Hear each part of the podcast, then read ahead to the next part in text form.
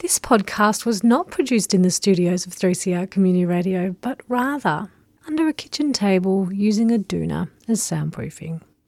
But that doesn't mean the station no longer needs your financial support to stay on air. Our community is not just studios and microphones, it's people. People like yourself who, during COVID 19, value independent community information and creativity more than ever. So, we're counting on you to keep us on air. Go to 3cr.org.au forward slash donate and please support our June station appeal. Stay safe and thank you for your support. I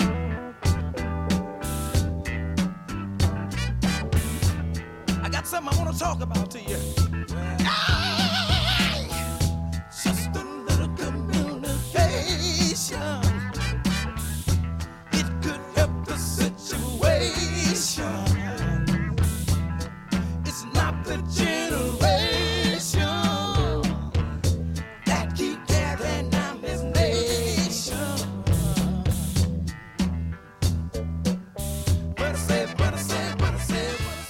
Welcome to Communication Mixdown. I'm Rima Rattan. The coronavirus pandemic has highlighted all kinds of good and ill in our society, and one that has been bothering me has been footage of violence on social media. Starting with fights over toilet paper, we're now seeing short videos of racial abuse. What's remarkable about these videos, apart from their content, is the fact that they show physical or verbal violence, but rarely intervention by the people around. In fact, some videos show a number of people making the footage but not speaking up. To try to understand why this was, and also whether having easy access to the online world was somehow facilitating social passivity, I contacted a philosopher. Patrick Stokes is an associate professor of philosophy at Deakin University and spoke to me over Zoom about 10 days ago about what may be happening. I started by asking Patrick about the footage we saw in the first weeks of the pandemic of people fighting over toilet paper. Fighting over toilet paper is really interesting.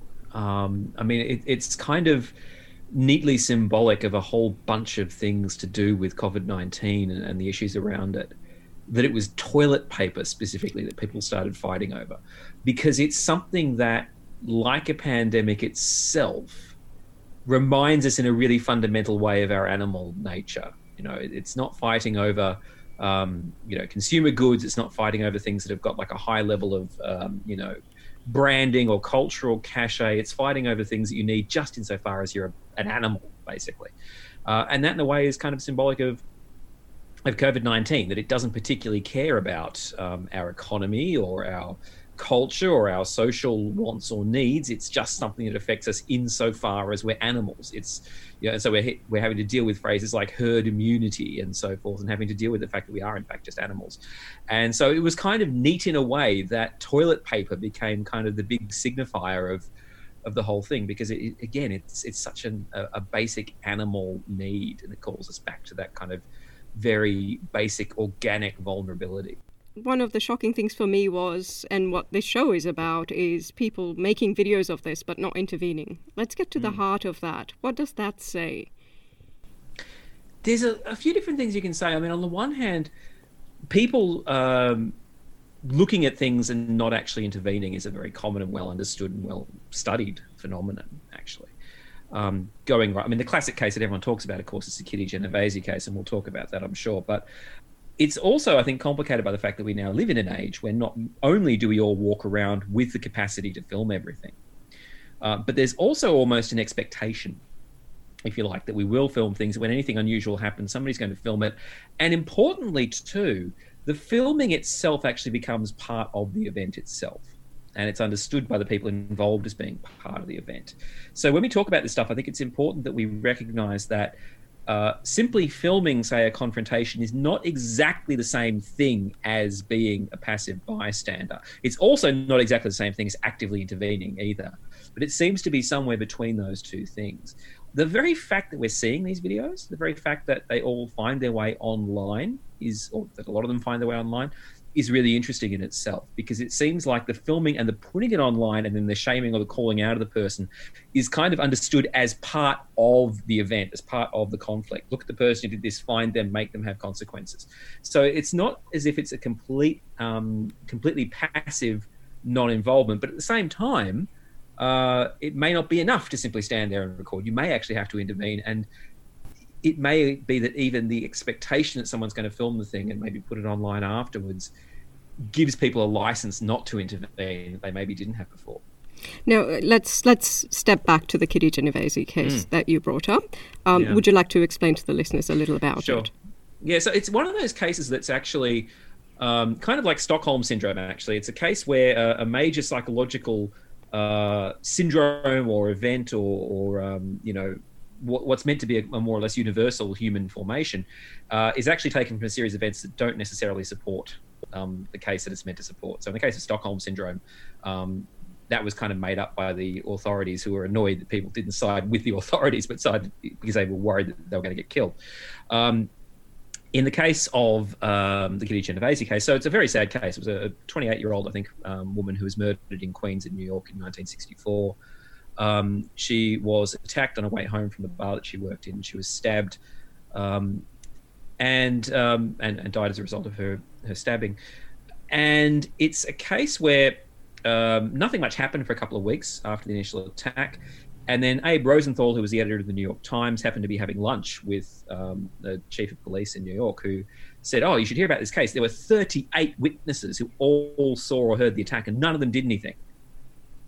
And so Rosenthal thought, "Wow, that's a really interesting story. It's a, an indictment on um, the sort of society that we live in. That crime is considered so common, um, or so unremarkable that nobody intervened. 38 people, the, the idea seemed to be, could have intervened to save Kitty Genovese, and none of them did anything.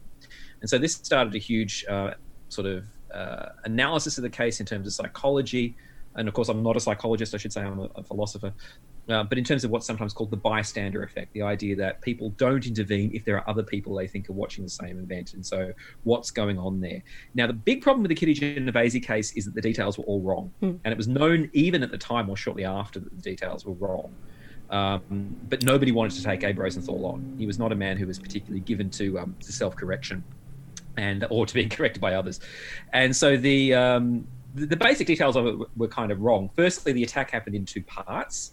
So the attacker actually attacked Kitty Genovese, stabbed her. Somebody then yelled at him, "Hey, leave that girl alone." Whereupon he got in his car and drove off. He then came back, I think it was ten minutes later, and continued to attack her. Uh, the second half of the attack occurred out of sight. Um, and in fact, of those 38 or so supposed witnesses, some of whom were actually just all people in the same household, uh, some of them did call the police. Um, some of them, so they did sort of intervene. None of them actually saw the whole thing. None of them really understood, or only one or two of them understood that they were witnessing an, a, a serious sort of attack. A couple of them appeared to have seen it and assumed that it was some sort of domestic incident. So you've then got a whole series of problems around um, people not engaging in domestic um, violence, which of course they should. Um, so it was a much more complicated picture than it appeared to be. But it got traction because it spoke to uh, particularly a series of anxieties about living in big cities and people living these very atomized lives where they don't necessarily know their neighbors. Uh, and where people just, the idea is, have become somehow cold hearted or indifferent to the suffering of others. Uh, and so there's a worry there or an anxiety there that the case latched onto, even if the actual details of it turned out to be wrong. And so it got studied by psychologists who started to look into the idea of the bystander effect and why do people not intervene. And there was a series of different um, theories around that. Of course, it turns out people will intervene, but it depends on the circumstances. Yeah. They're more likely to intervene in very unambiguous circumstances. So if it's very clear what's going on, they're more likely to intervene. If it's hard to interpret what they're seeing, they're less likely. Um, there is a theory that they are less we're less likely to intervene if there's more people around us and we assume that someone else is going to do it. Again, I don't know how true that is. Uh, and there's also a question about um, what we assume other people think of what's going on. So there's a question about whether we tacitly assume that other people think, well, this is not a big problem. And if they think it's not a big problem, then I probably shouldn't think it's a big problem. And of course, we can be mistaken about that. Yes. Um, yeah, and sometimes said this is one of the reasons why um, totalitarian societies live, last as long as they do is people wrongly believe that everyone else around them supports the regime when in fact they don't. So there's um, th- there's these sort of social epistemological dynamics all come into play in these cases.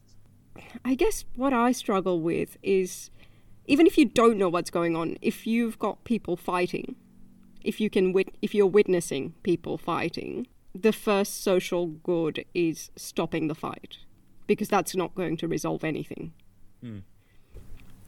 Yeah, you would think that in the case of, of actual clear physical violence going on in front of you, you'd want to stop that. Um, of course, people also don't want to get hurt themselves. Yeah. And that's not entirely unreasonable. Um, and we are, to a certain extent, kind of almost conditioned not to get involved in those cases and to assume that there's some authority we need to appeal to or someone who's going to step in and fix it. And it's not necessarily the case on the ground. Um, so, the, I mean, and the other thing, too, of course, is how often have you seen this happen? Hmm. Right. So there's a point too that when really unusual things happen in front of us, we often don't really know how to react. Again, I'm kind of stepping into psychology here, so I need to be careful because it's not my area. But um, psychologists do talk about what's called normalcy bias, right? Which is that um, when you find yourself in a situation which you've never been in before, a really extreme situation, you just don't know how to act, or even don't know how to recognize the situation as being what it is because we just assume that things are normal because almost all the time things are normal and so we're very bad at recognizing when things have stopped being normal um, that's sometimes um, uh, raised in the context of things like footage of ships sinking and people just sitting around on the um, on the deck smoking or chatting or whatever. And you know the, the deck is clearly tilting at like a 45 degree angle. The ship is clearly sinking. But because people have never been on a sinking ship before they're not thinking this is wrong. Something really really bad is going to happen. Wow. uh, and so they just they just default to treating everything as normal.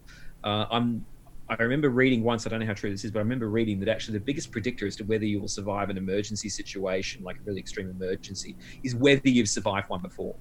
And in part, that's because you, you recognize what's going on and you can react accordingly. So if you see people fighting in front of you, it's not something that most of us see all Hmm. the time. And again, it very much depends on your background. But um, it's something that's so kind of unusual that you, to a certain extent, many of us, I, I suspect it's probably what I, it's never even happened to me, but um, it's the sort of thing where you'd probably be sort of stunned into almost immobility just because you don't have a playbook for that. Yeah. And and there is I mean even in first aid the first thing is to make sure you're safe, right? You're not going to help a fight by getting stabbed. That I- also can can take a certain amount of like you know fighting against your own instincts. Um, I, I remember reading a really remarkable um, thing recently from somebody who had been through the Ebola outbreak, had been a medic during the Ebola outbreak, um, and has said, uh, "Thing everyone needs to remember is there are no emergencies in pandemics." And he said, "What I mean by that is if there's a medical emergency going on in that ward." You get your PPE on, you get your gear on, you keep yourself safe. You don't rush in and try and resuscitate the patient. You make sure that you're safe to go in before you go in. If that means the patient dies, the patient dies. But if you go in and you catch something and you die, then there's a whole bunch of other people who are also going to die because you're no longer there to help them. But everyone's instinct is, oh, I need to go in, I need to fix this. Yeah. So you can actually find yourself fighting your own instincts in those cases too. everything has changed in a way nothing looks like it's changed, but actually everything has changed. Yeah, I mean, it's a weird sort of situation, and we don't have a playbook for this. I think nobody's. Um, I mean, I keep using that phrase, and it's a terrible phrase in some ways, but it, it feels right just in the sense that none of us really now living have been through this in living memory. None of us, it, certainly not in Australia anyway. I mean, I can't talk globally Yes. um, because, of course, there are people around the world who have been through pandemics and through similar things as well. Um, my grandmother passed away just recently. She was born in the dying months of the global Spanish flu pandemic. She was born in, in 1920. Um, most of the pandemic had played out by then. It was really 1918 to 19, but it was still officially declared until December um, 1920. And she died in the opening months of COVID. Hmm. So, um, but again, she obviously didn't remember the Spanish flu, and there was no one around from that period who had any kind of, you know, muscle memory of of dealing with that kind of situation. And so, it's very easy to get into the assumption that life will simply go on the way it always has done, uh, until it doesn't. And we almost have this assumption that things have to go on the way they've been going on because our projects are so deeply invested in them. Because Mm. it's like, of course, the economy has to continue operating the way it does. Because how else is it going to do it? Of course, I have to keep going to work. Of course, I can go to restaurants or pubs because that's just what I do, right? The idea that something could actually come in, there could be an externality that comes in and shuts all of that down, is so unfamiliar to all of us. I think from sort of born after 1945 Yeah. uh, that it's um, it, it- it's just hard to process that the world works like that. But of course, it always has. We've just been spared a lot of it. So fighting is one thing. And, and I can see, you know, why um, people wouldn't intervene. But racist attacks are not are not as uh, is that the right word? It's not that they're not unusual, but I guess yeah, I, people don't commonly see them. But verbal abuse is something people commonly see. Hmm. What about Yeah. intervening or not intervening in someone being racially vilified? It depends what we mean by intervening. We see those videos, and what we want is for somebody to turn around and start just berating the attacker, right? Because, of course, we're infuriated by them and we want somebody to take the person to task. And increasingly, I think the videos you see on this do that. Increasingly, you do actually see people starting to take the, the attacker to task. But it's often very important to look at what's going on to the victim in those videos. And is the victim simply sitting there uh, on their own, just being assaulted in this way, or is somebody actually talking to the victim? Because in many respects, it's probably more important to actually talk to the victim and, and you know look after them. Yeah. So it depends. It depends to a huge amount what we actually mean by intervening. And you know, as I say, we're horrified by these videos when we see them. We're often horrified by them in a very self-serving sort of way, which is you know people do things like, "Oh my God, that's not who we are," and it's like actually, Yeah. that's exact. That's exactly who we are. Yeah. Um, but you know, the, the first concern here really should be for the person who's actually on the receiving end of it. And so, in some respects, um, the temptation to stand up to the person and say, "You are racist, sir," um, you know, I understand that temptation, Yeah. but probably the more important thing to do is to actually just like you know get in between them and the victim and, and focus your attention on the victim and make sure they're okay without being patronizing of course. So yeah i mean it, it's it's a complicated dynamic too. And again those risk factors come into it too. If somebody's so prepared to break a series of tacit social norms that we have they're going to racially vilify someone to their face what else are they prepared to do? Are they prepared to use violence on you if you um, try and intervene? Uh, what's going to happen there and the videos we see quite often are the videos where if people do actually remonstrate with the attacker, the attacker will sort of go, ah, ah, is it typical, da, da, da, da, da, whatever, and it just turns into, the whole thing turns into mush. But again, you don't really know in that situation what's actually going to happen. Hi, my name's Travis from Larrakia Country, and I'm here to talk about the Reading Writing Hotline. It's a service that helps adults who can't read and write as well as they'd like to. The number is 1300 655 06. Give them a call if you know somebody who needs help with reading and writing. It's never too late to learn, and it's easier than you think. 1300 655 06. 1300 655 06. The Reading Writing Hotline. A 3CR supporter. You're with Communication Mixdown, and this week I'm talking to philosopher Patrick Stokes about witnessing conflict and intervening in the time of pandemic. I guess my motivation for this show was I just found it sort of uh, quite difficult to watch videos of these things. Of, of, of you know fights over toilet paper or people being um, abused, and just kind of seeing people with um, phones just just taking the phone and not where do we place that in the spectrum of actually um, comforting the victim or confronting the um, the abuser or attacker? W- Where does that lie in terms of uh, the value, I guess, of that intervention? This is where it gets really, really complicated because I mean, the most you, you, we could go really pessimistic and say that what's going on here is a real world um, horrible thing that's occurring is being turned into mere spectacle. Right. So what we're doing is we're taking an event and we're reducing it to the level of just more content for the big, you Yeah. know, hungry content machine. Um, and and there is something to that, right? It's kind of like, oh, hey, here's just another cool thing I saw for you to look at on your phone for 30 seconds.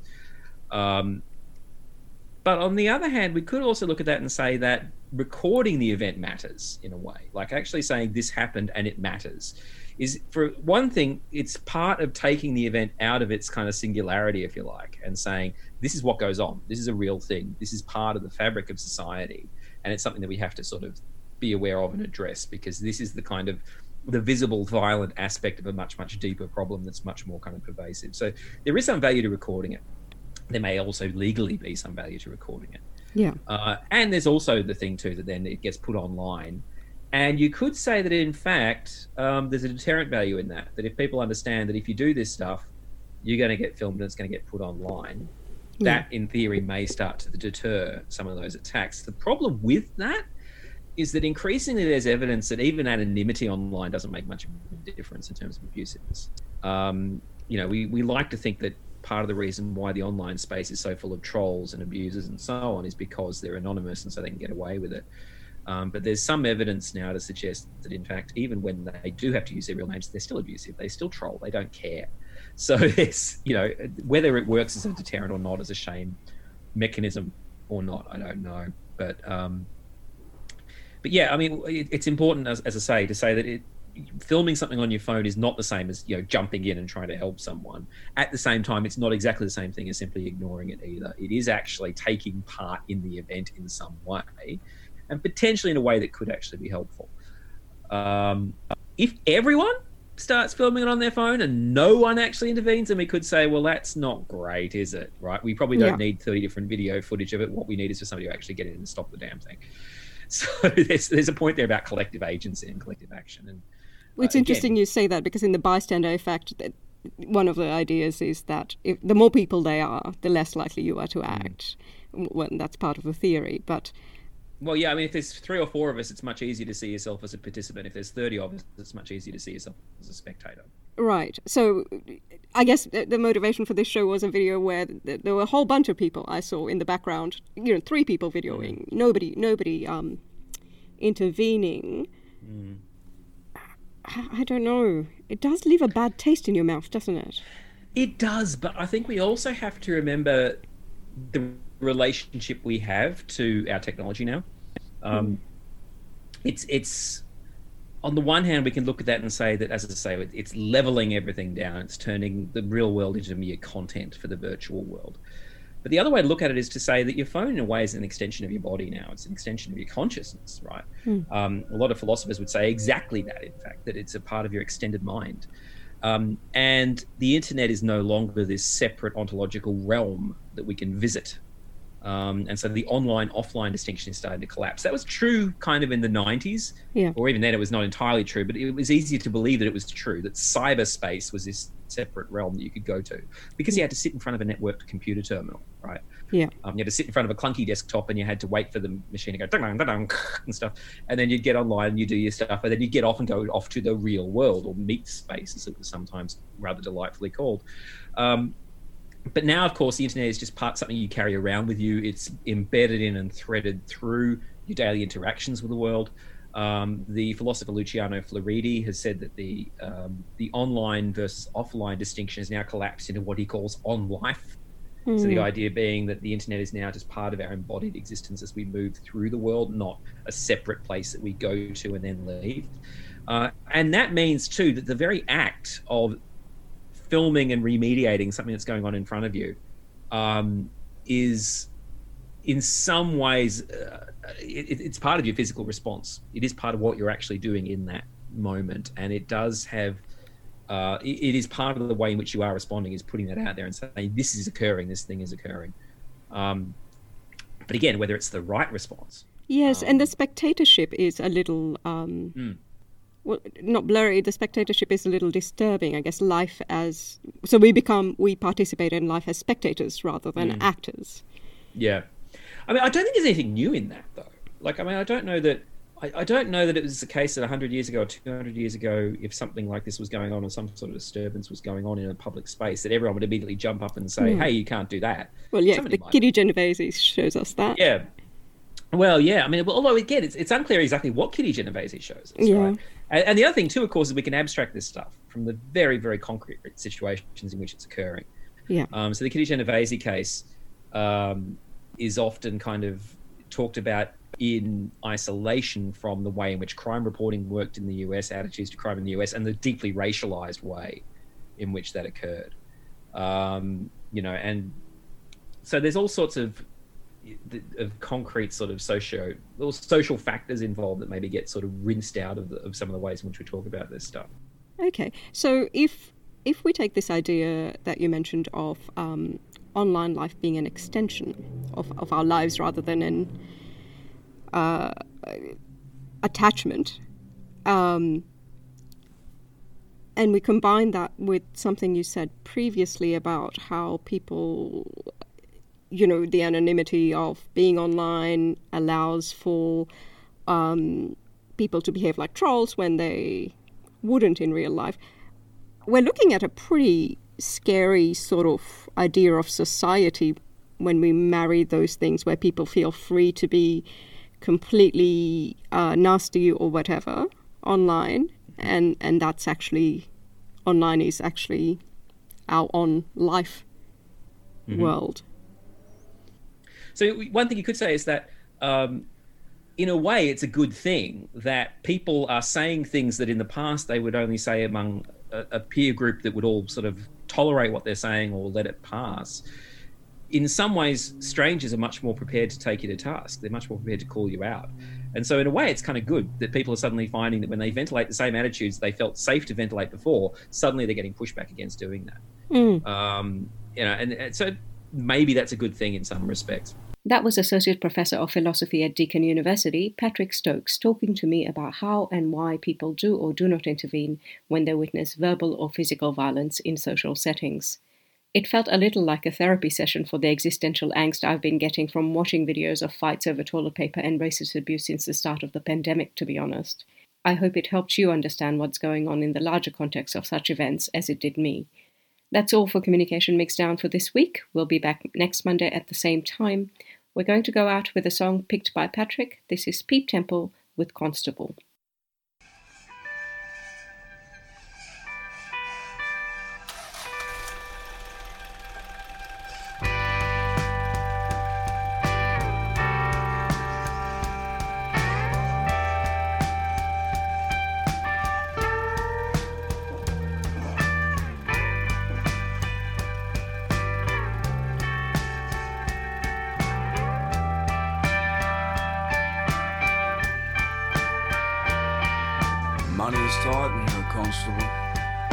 Humble times, swimming in bills.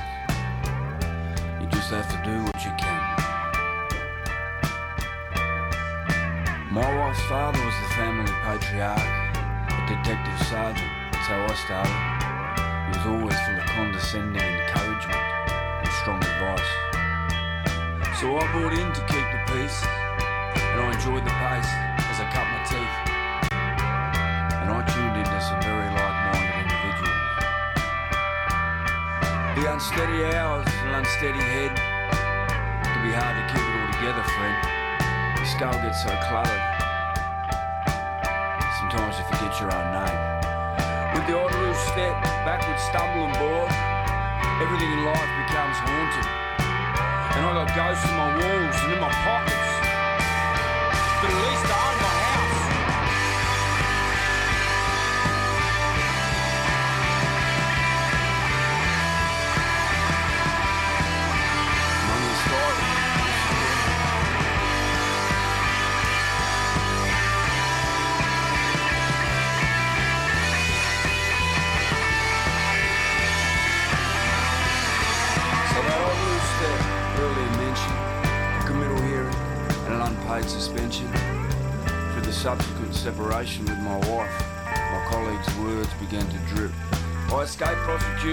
but not the snub. They were more than encouraging when I packed it up and transferred into state to a station in a little town called Keith. I'm the king out here in a small, small pond. Everything I want, I got. This is my time, and this is my place. In this big old endless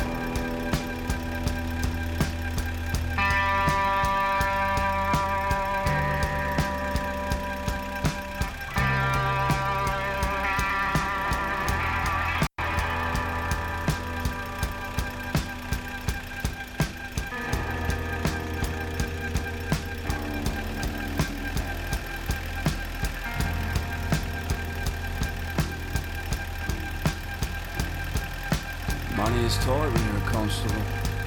You need a strong stomach and a stronger will. Empathy will make your bones ache and your heart bleed.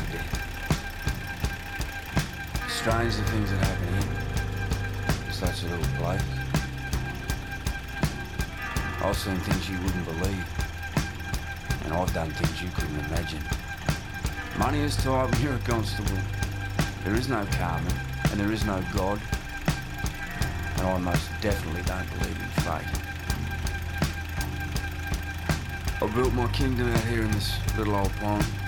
It's not much, but it's all I got. And I'll protect every stone and every little buried bone with absolute and extreme prejudice.